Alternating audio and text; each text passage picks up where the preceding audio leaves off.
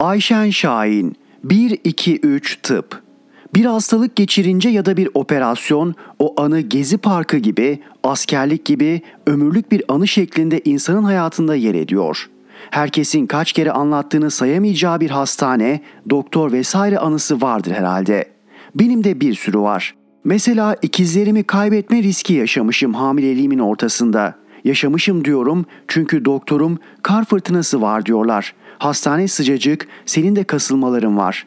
Gel burada yat hafta sonu. Ben de rahatça görürüm acil durum olursa dediği için hiç strese girmeden kitap dergi okuyarak geçirdim o iki günü.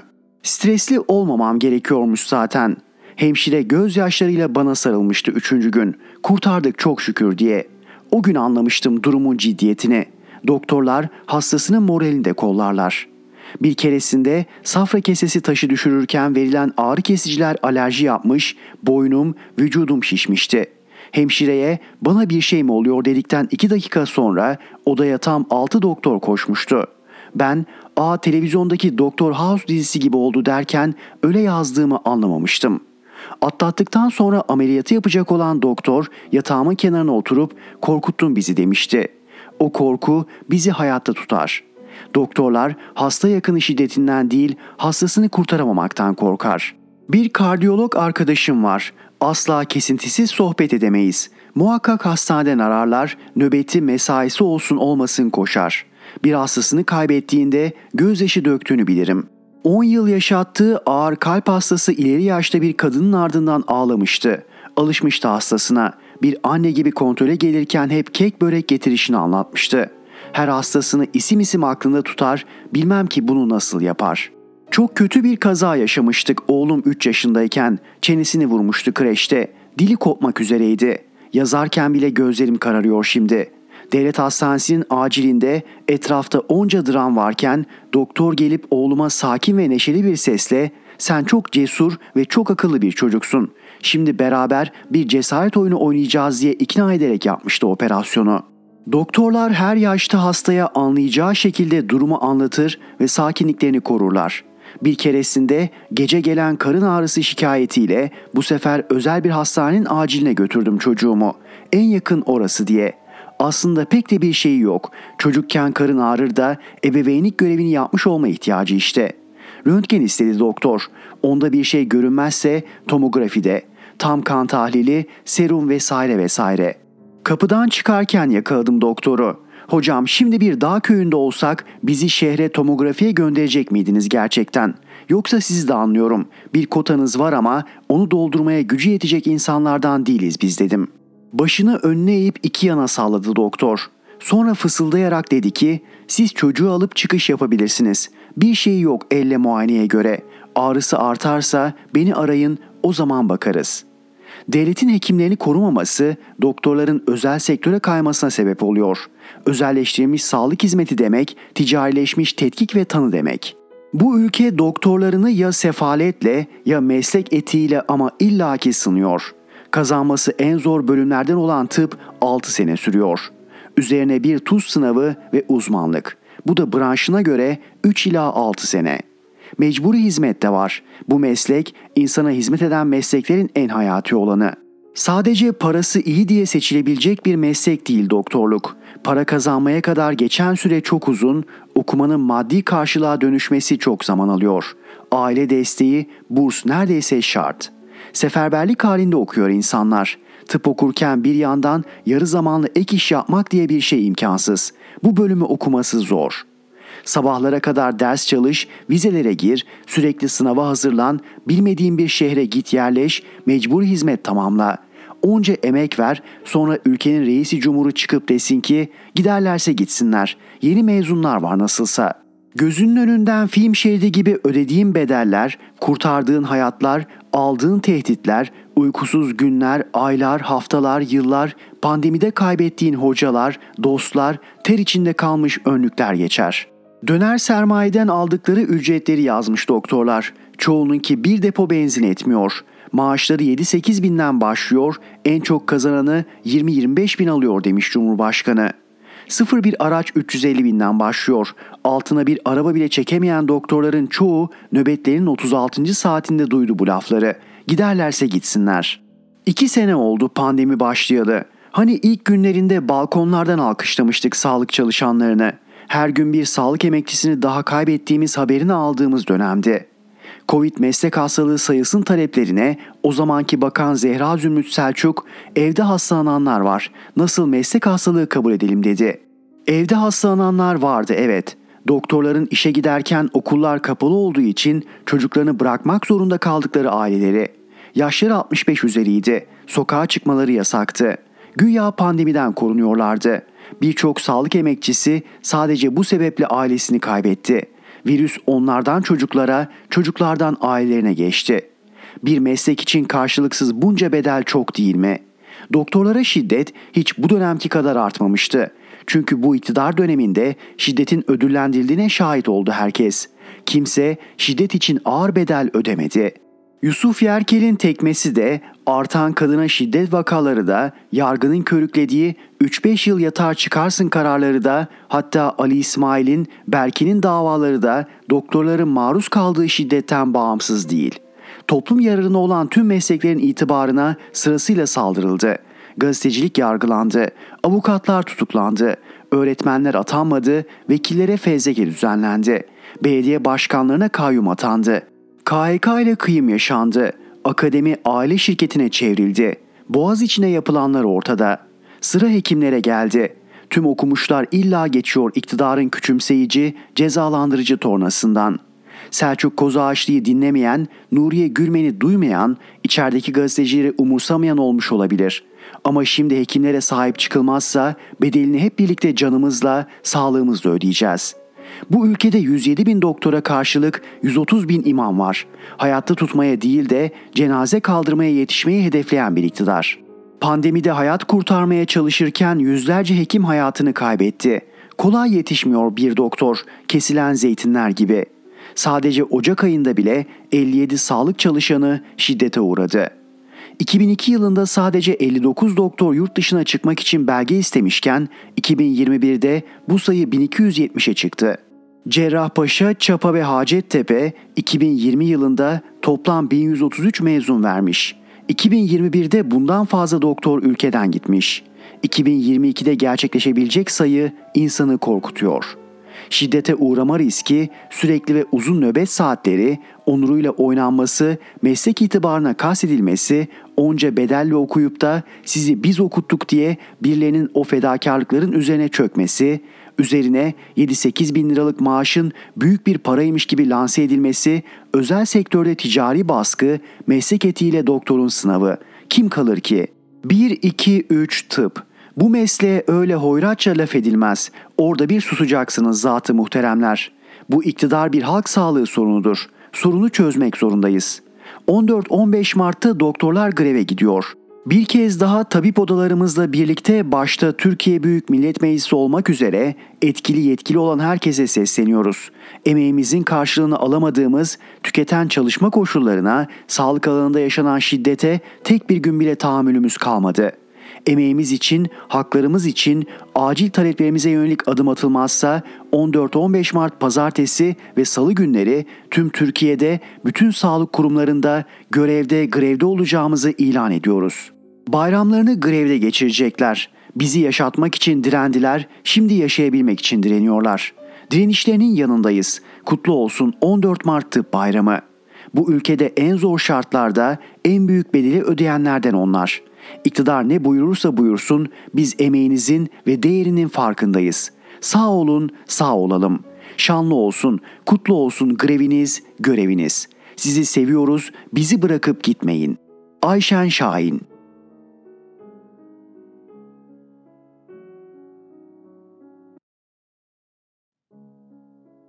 Emre Kongar. Özet olarak Sedef Kabaş davası. Sedef Kabaş, Telebir'de yayımlanan Uğur Dündar'ın Demokrasi Arenası programında bir Çerkez atasözünü dile getirdi. Aradan altı gün geçtikten sonra Takvim Gazetesi'nin internet sitesinde Kabaş'a saldıran bir haber yayımlandı ve bu haberle birlikte sosyal medyada savcıları da göreve çağıran ve tek merkezden yönetildiği izlenimi veren bir linç kampanyası başlatıldı. Hemen RTÜK Başkanı Şahin de sosyal medyada hem Kabaş'ı hem Telebir'i suçladı. Sedef Kabaş gece yarısı gözaltına alındı, ertesi günde tutuklandı. Adalet Bakanı Gül de daha tutuklama kararı bile verilmeden sosyal medyada yargıya talimat verir bir üslupla Kabaş'ı suçlu ilan etti. Tutuklandıktan sonra yapılan itirazlar kaçma ihtimali bulunduğu ve söyledikleri çoktan yayımlandığı ve kaydedildiği halde delilleri karartma şüphesi olduğu gerekçeleriyle reddedildi. Kabaş için Cumhurbaşkanı'na hakaret suçundan yedi yıla kadar, bakanlar Süleyman Soylu ve Adil Karaismailoğlu'na hakaret suçlarından da dört yıl sekiz aya kadar olmak üzere toplamda on bir yıl sekiz aya kadar hapis cezası istendi. Kabaş, on bir Mart Cuma günü tutuklandıktan ancak kırk dokuz gün sonra çıkarıldığı mahkemede bakanlara ilişkin iddialardan beraat etti. Bence anayasaya aykırı olan iki yüz doksan dokuzuncu madde kapsamında bence Cumhurbaşkanı'na etmediği hakaretten dolayı iki yıl dört ay hapis cezası aldı ve tahliye edildi. Kabaş savunmasında özetle şunları söyledi. Mevcut iktidarın bana ve bize yaşattıklarına rağmen gerçekleri söylemeye devam edeceğim. Göbels yöntemlerini eleştirdiğim konuşmam Göbels yöntemleriyle hedef gösterildi. Merak ediyorum, acaba hukuk karşısında hakkımı aramak bu husumetin sebebi midir? Bu kişiler şimdi de atasözünden hakaret çıkarıp cezalandırılmamı istiyorlar. Ben bugün IŞİD üyesi olup emniyetin canlı bomba listesinde olsaydım serbest olacaktım. Uyuşturucu ticareti yapsaydım rahat rahat dolaşacaktım. Abdullah Öcalan'la görüşüp mektubunu okusaydım görüşleri referans alınan bir akademisyen olacaktım. Fethullah Gülen'le fotoğraf çektirseydim gözde bir bakan olacaktım. Otele çöküp, devlet ihalelerine çöküp, millete ana avrat küfretseydim suçlu olmayacaktım. Koro halinde bakanlar, RTÜK Başkanı, A K P'liler beni suçlu ilan etti. Mahkeme kararını beklemeye gerek yoktu. Hüküm çoktan verilmişti. Duruşmada savcı Sedef Kabaş'ın tutukluluğunun devamını talep etti. Cumhurbaşkanı Erdoğan'ın ve İçişleri Bakanı Soylu'nun avukatları Kabaş'ın üst sınırdan cezalandırılmasını istedi. Avukat doçent doktor Kerem Altıparmak özetle şu savunmayı yaptı. Burada çok ciddi bir aile hayatına müdahale var. Tutukluluğun devam etmesi bunu etkileyecektir. Avrupa İnsan Hakları Mahkemesi'nin Vedat Şorli kararı kesindir. Bakanlar Kurulu'na yollanmıştır ve siz de buna uymak zorundasınız. Müştekilerin avukatları tehditliyor Avrupa İnsan Hakları Mahkemesi'ne başvurmaya. Müvekkilimizin hakkını ihlal ederseniz AİHM'e başvuracağız. Avukat Uğur Poyraz özetle şunları söyledi. Kimse benim gözlerimin içine bakarak bunların hukuk devletinin uygulamaları olduğunu söyleyemez. Bu ülkede Erdoğan Beştepe'de oturduğu sürece kimse bu davada beraat veremez. Sedef Kabaş tahliye edildikten sonra özet olarak şöyle dedi. Böyle gazetecileri hapse atıyoruz. Ayağınızı denk alın mesajıyla gözdağı vermeye çalışıyorlar. Korkacak mıyız? Elbette hayır. Milyonlar hayır diyor, bunu biliyorum. O yüzden haklıysak korkmayacağız, haksızlığa uğruyorsak susmayacağız. Ben gazeteci olarak elimden geldiğince gerçekleri yazmaya devam edeceğim, kimsenin şüphesi olmasın. Cumhurbaşkanı ayrıca Sedef Kabaş ve Telebir aleyhine ayrı ayrı iki yüz elli bin liralık kişisel manevi tazminat davaları açtı. RTÜK, Telebir'e hem bir televizyon kanalına verilebilecek en yüksek para cezasını uyguladı hem de Uğur Dündar'ın programını beş hafta yasakladı. Kavala ve Demirtaş'ta bu olayı AİHM kararlarına rağmen yıllardır hapiste tutuldukları hücrelerde izledi. Yani şahsım devleti yargısında olağan bir dava daha görüldü. Özetle şahsımın adaleti cephesinde yeni bir şey yoktu. Emre Kongar.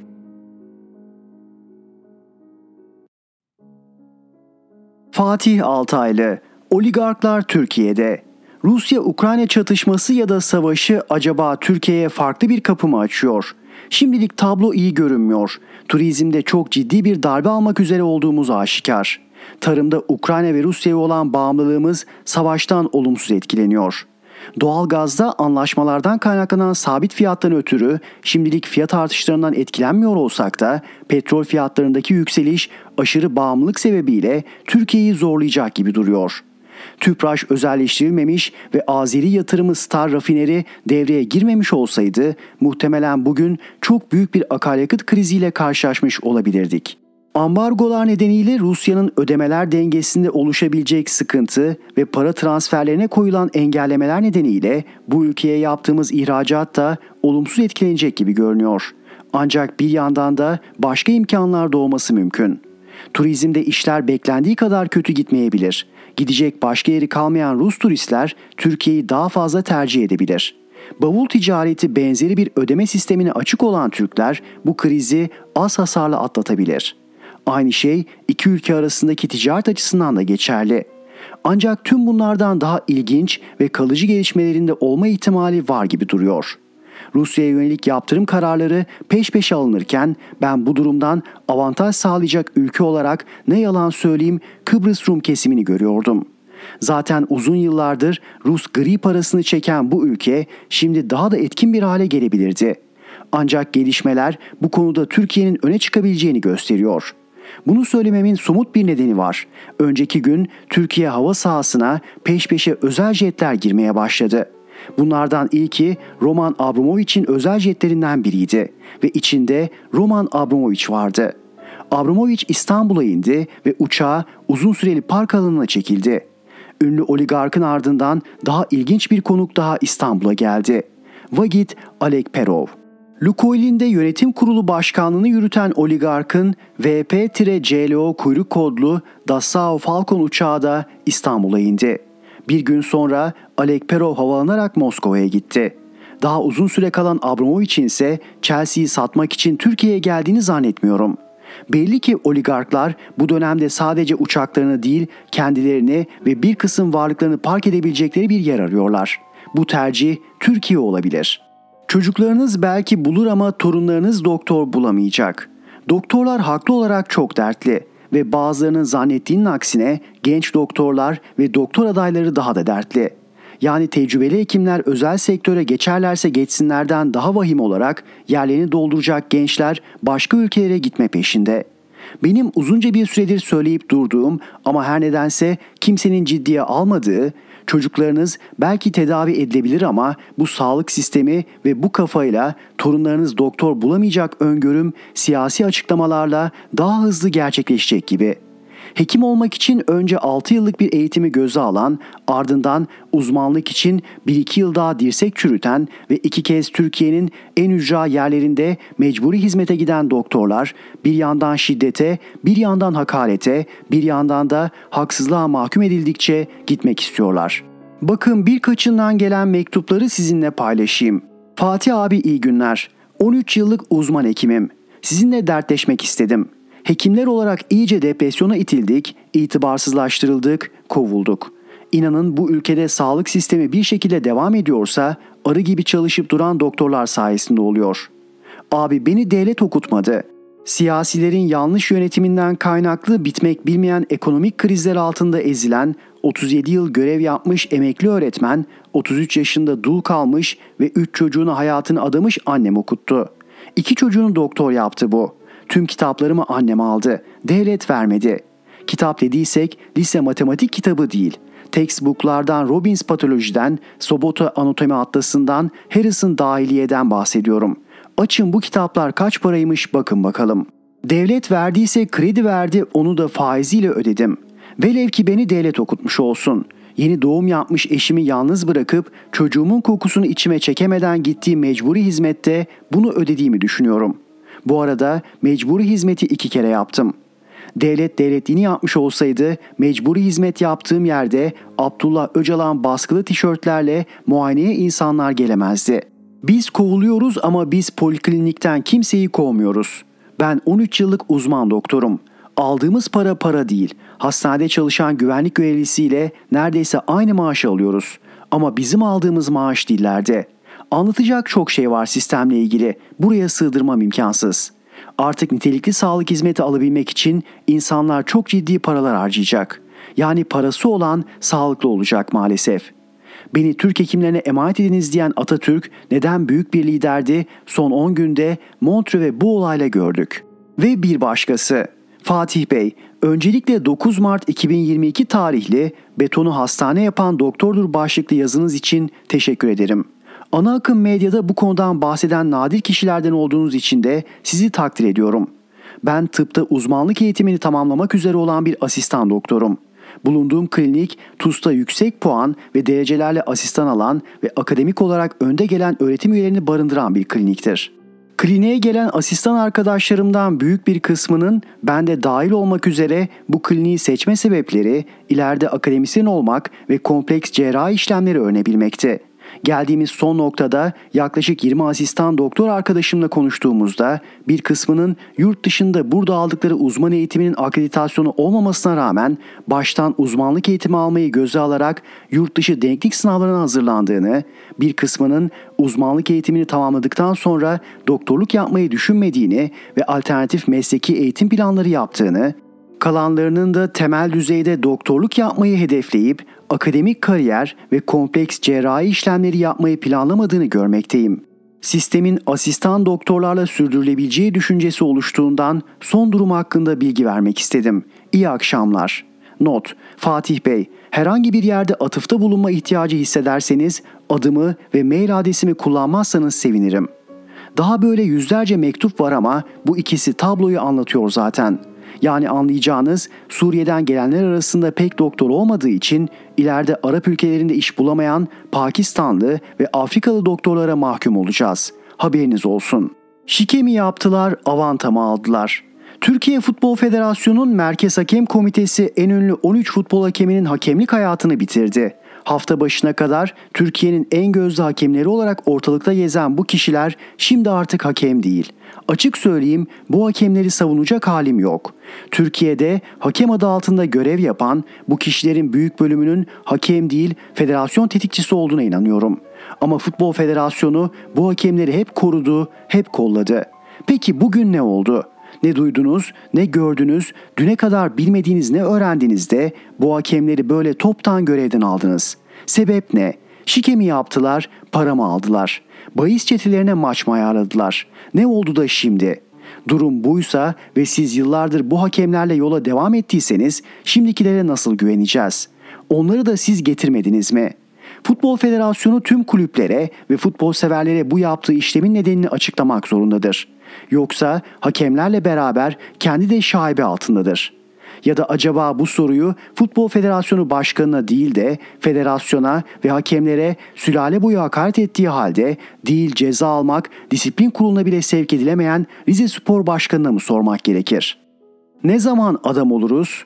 Balyozun yapmak için değil, kırmak için olduğunu anladığımız zaman. Fatih Altaylı.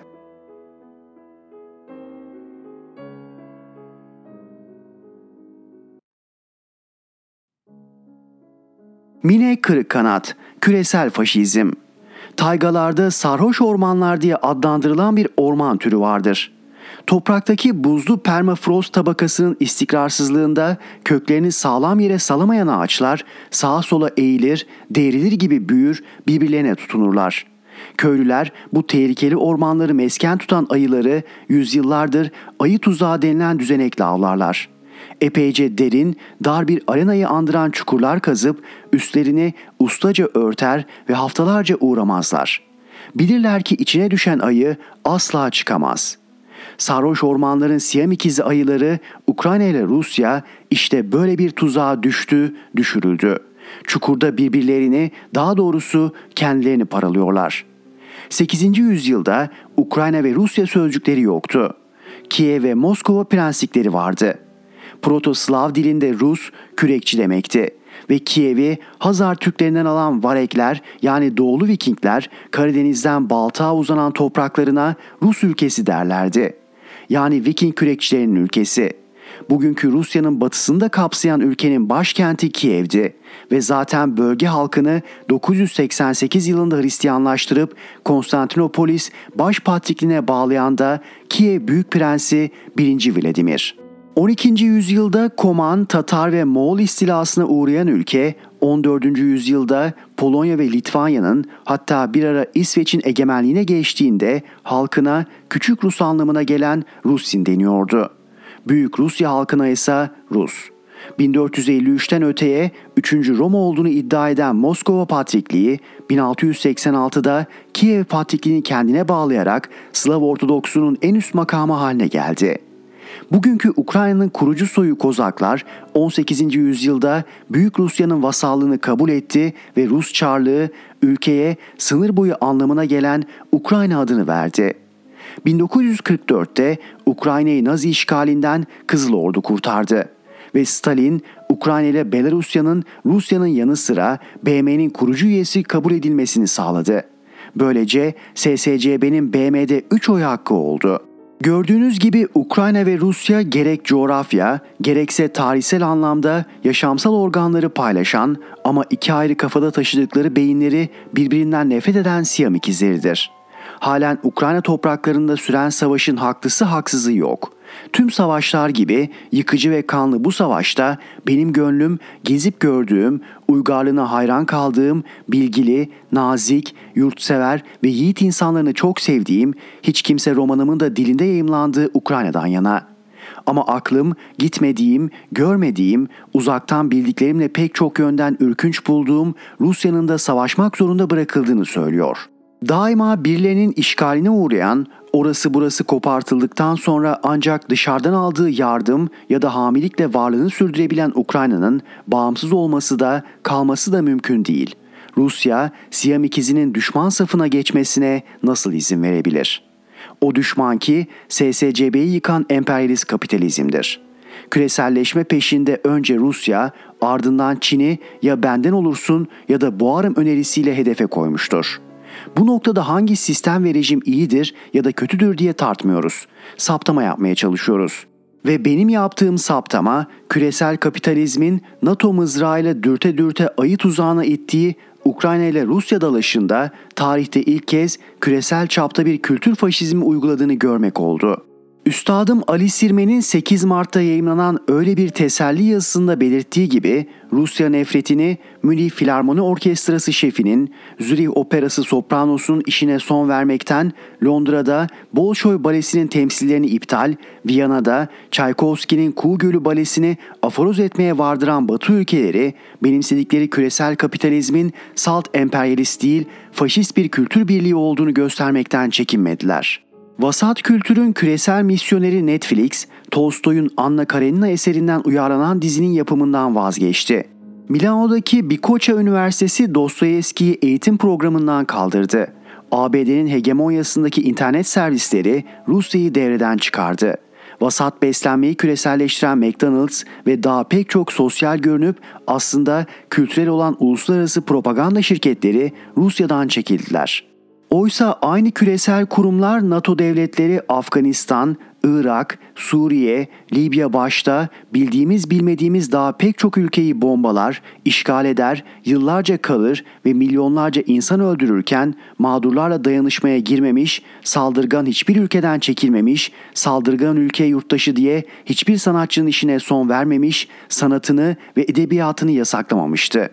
Rusya'nın saldırdığı Ukrayna'da NATO'nun son çeyrek yüzyılda Asya, Orta Doğu ve Afrika'da döktüğü kanın yaptığı yıkımın binde biri yaşanmadı henüz. Umarım ve dilerim yaşanmaz da. Ama küresel kapitalizmin arkandayız diye kandırıp ateşe attığı Ukrayna'yla sözde dayanışma adına ilk kez uyguladığı kültür faşizmi yeni bir dünya düzeninin habercisi. Göçen Dünya yazı dizimde de vurgulamıştım. Küresel kapitalizmin evrensel kültüre dayattığı politically correct söylem masum bir dil düzeltmesi değildir. Kültür faşizmi neyi nasıl söyleyip yazacağımızı empoze etmekle işe başladı. Şimdi sıradanlığı vasatlıkla buluşturan küresel kültür ağını emperyalist kapitalizmin ölçülerine uymayanları dışlamak, düşmanlarının varlığını görünmez kılmak için kullanıyorlar. Rus kültürü artık yasaklı. Sırada Çin kültürü var. Gün gelir küresel kapitalizmi eleştirmek, hatta sıra dışı düşünmek de yasaklanabilir. Gidişat o yönde. Bu faşizmdir. Hem de özgürlük diye diye gelen küresel çapta bir faşizm. Ray Bradbury'nin Fahrenheit dört yüz elli bir başlıklı romanı artık bilim kurgu değil, giderek yaklaşan bir gerçek. Mine Kırıkkanat.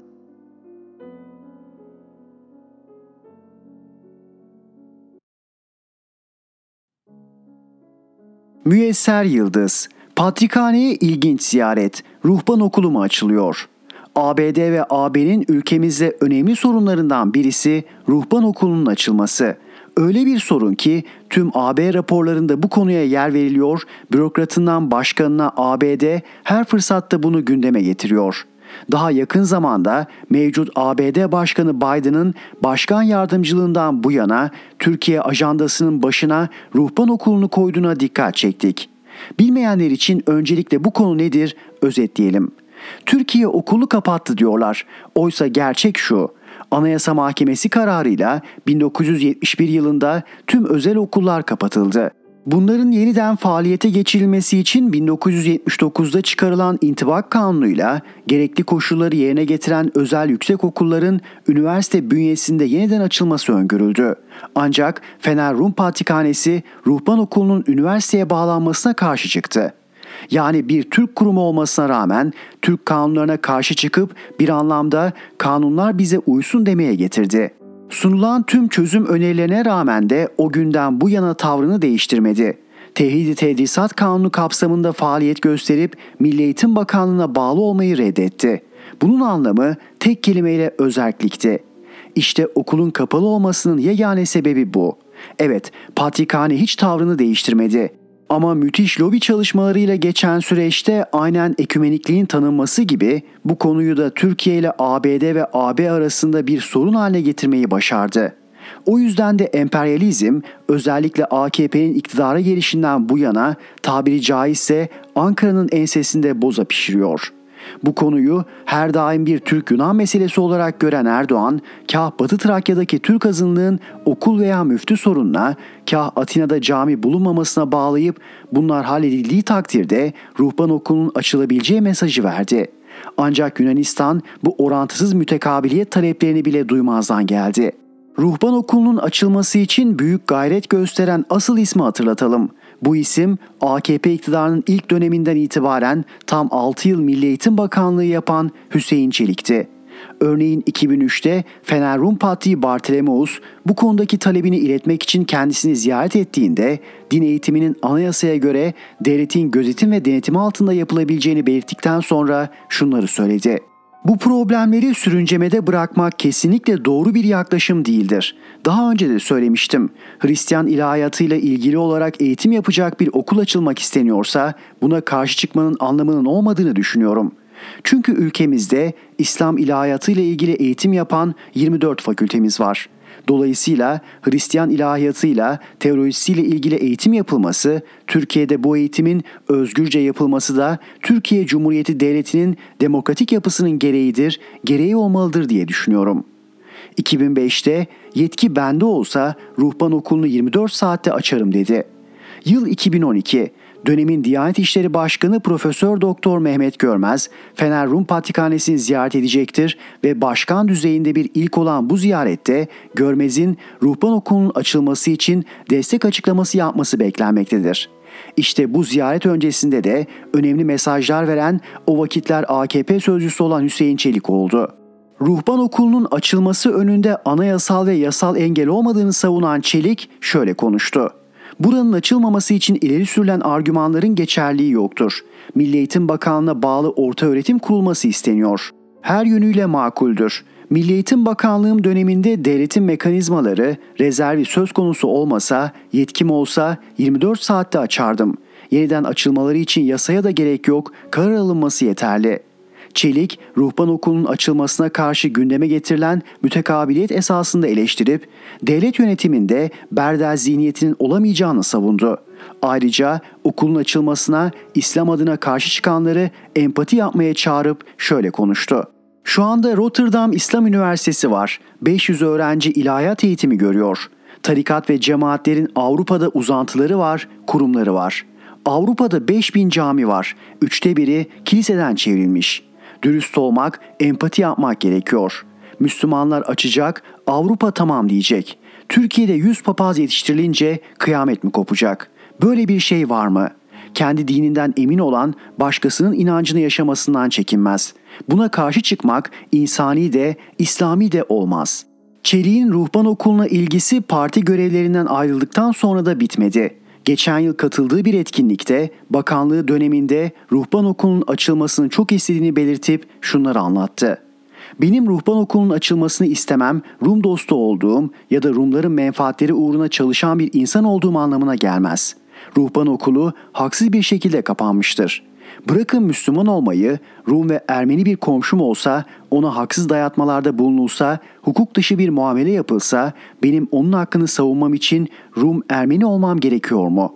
Gerekmiyor. Demokratlık, sizin gibi düşünmeyen farklı ırklar, mezheplere mensup insanları savunmaktır. Hüseyin Çelik'e ara verip gazeteci Hakan Çelik'in bu konuda yakın zamanda yazdığı iki yazıya bakalım. Yazılardan ilki Şubat iki bin yirmi bir tarihli ve Ruhban Okulu bu yıl açılabilir başlığını taşıyor.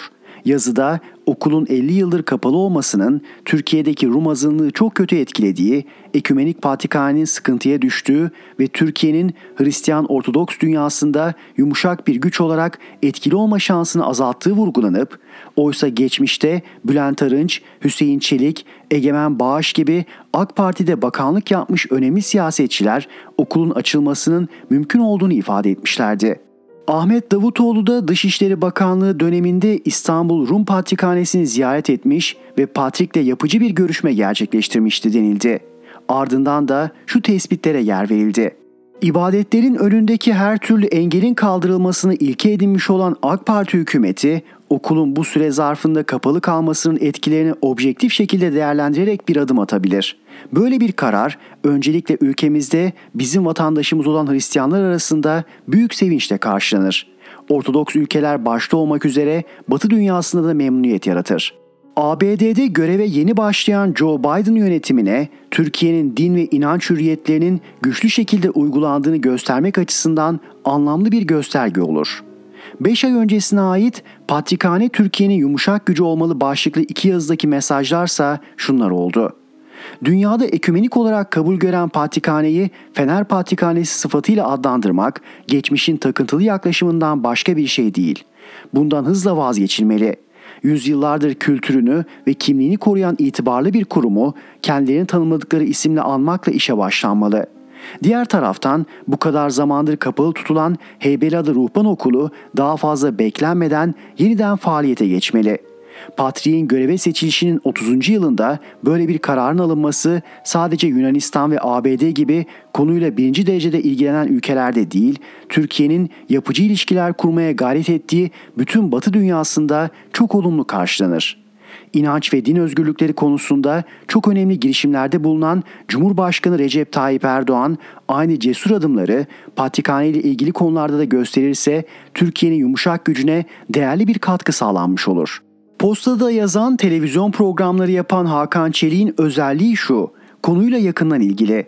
Öyle ki daha Erdoğan Beyaz Saray'a davet edilmemişken resmi davetle Washington'a gidip Biden'la görüşen Patrick Bartolomeos'un heyetinde yer alan tek Türk gazeteciydi. Ve bilindiği gibi Biden-Bartolomeos görüşmesinde bu konular gündeme geldi. Tüm bunlardan sonra sıcak bir gelişmeye aktaralım. Önceki gün Fener Rum Patriği Bartolomeos'un dikkat çekici bir ziyaretçisi vardı. Bu isim Hüseyin Çelik'ti. Sadece Patrikhane ve Ortodoks camiasının internet sitelerinde duyurulan ziyarette Bartolomeos'la iktidardaki A K P'nin eski Milli Eğitim Bakanı Çelik'in samimi bir ortamda bir araya gelip karşılıklı çıkarları ilgilendiren konularda görüş alışverişinde bulunduğu bildirildi. Bildiğimiz kadarıyla Hüseyin Çelik artık aktif siyasette yer almasa da A K P'den ayrılmış değil. Patrikhane ziyareti tamamen bireysel midir, Erdoğan'ın bilgisi dahilinde midir bilinmez. Ama Ankara'nın A B D ile yakınlaşma çabaları ve de Ortodoks dünyasında Ukrayna Savaşı ile başlayan hareketlenmeyle birlikte düşünüldüğünde özellikle Ruhban Okulu konusunda ilginç gelişmeler yaşanacak gibi. Müyesser Yıldız.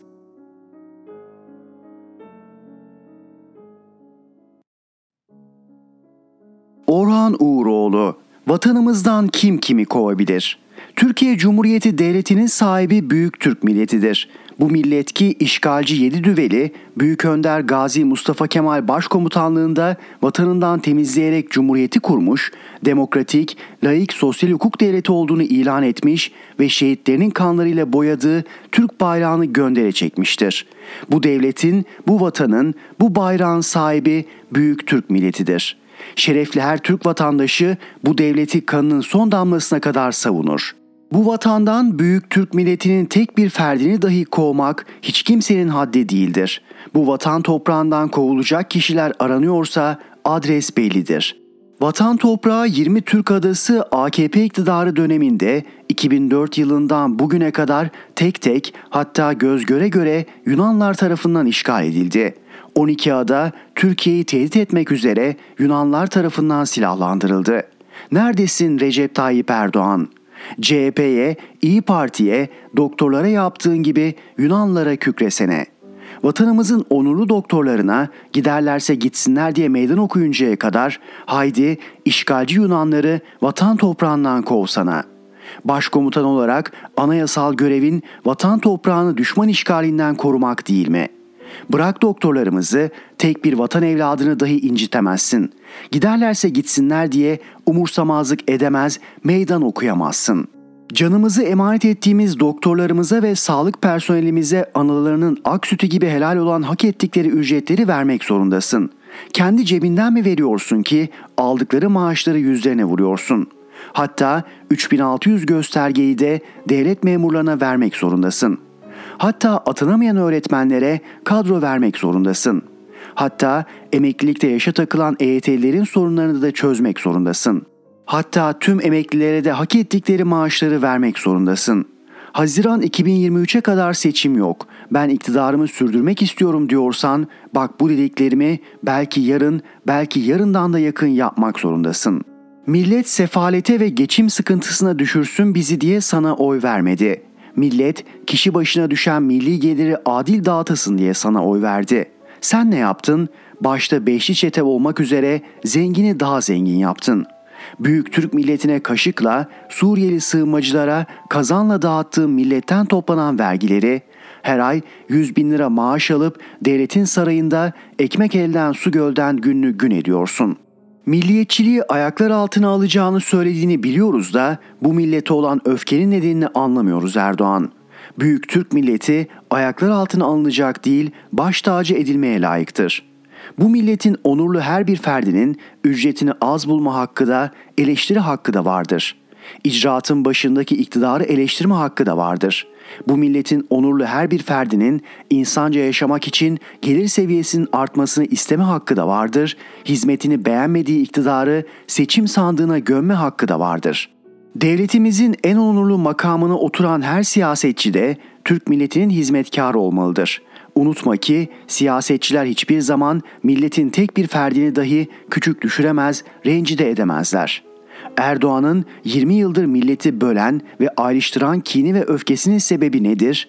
Milletin adamı denilen Erdoğan bugün zenginlerin adamı, beşli çetenin adamıdır. Milletin dertleri de, zamlar da, enflasyon da, işsizlik de, geçim sıkıntısı da artık Erdoğan'ın umrunda değildir.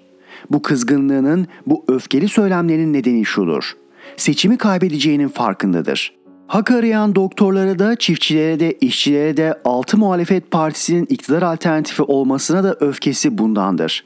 Tek bir bakan, tek bir milletvekili milletin yüzüne bakamamaktadır. A K P'liler ucube rejim fiyaskosu nedeniyle kayboldular. Esnaf ve sanayicilerle sivil toplum örgütlerini gezebilen bakan da kalmadı, milletvekili de kalmadı. Özgür televizyon kanallarına çıkmaktan korkan bakanlar, yandaş televizyon kanallarına dahi ara sıra gidebilmekte, önceden verdikleri soruları yanıtlayarak milleti kandırmaya çalışmaktalar. Erdoğan'ın millete vereceği tek bir vaat, tek bir umut var mıdır? A K P'nin ampulü sönmüş, millete vaatleri bitmiş, seçmenleri umutlarını kaybetmiş, geriye ise sadece Erdoğan'ın öfkesi kalmıştır. Orhan Uğuroğlu.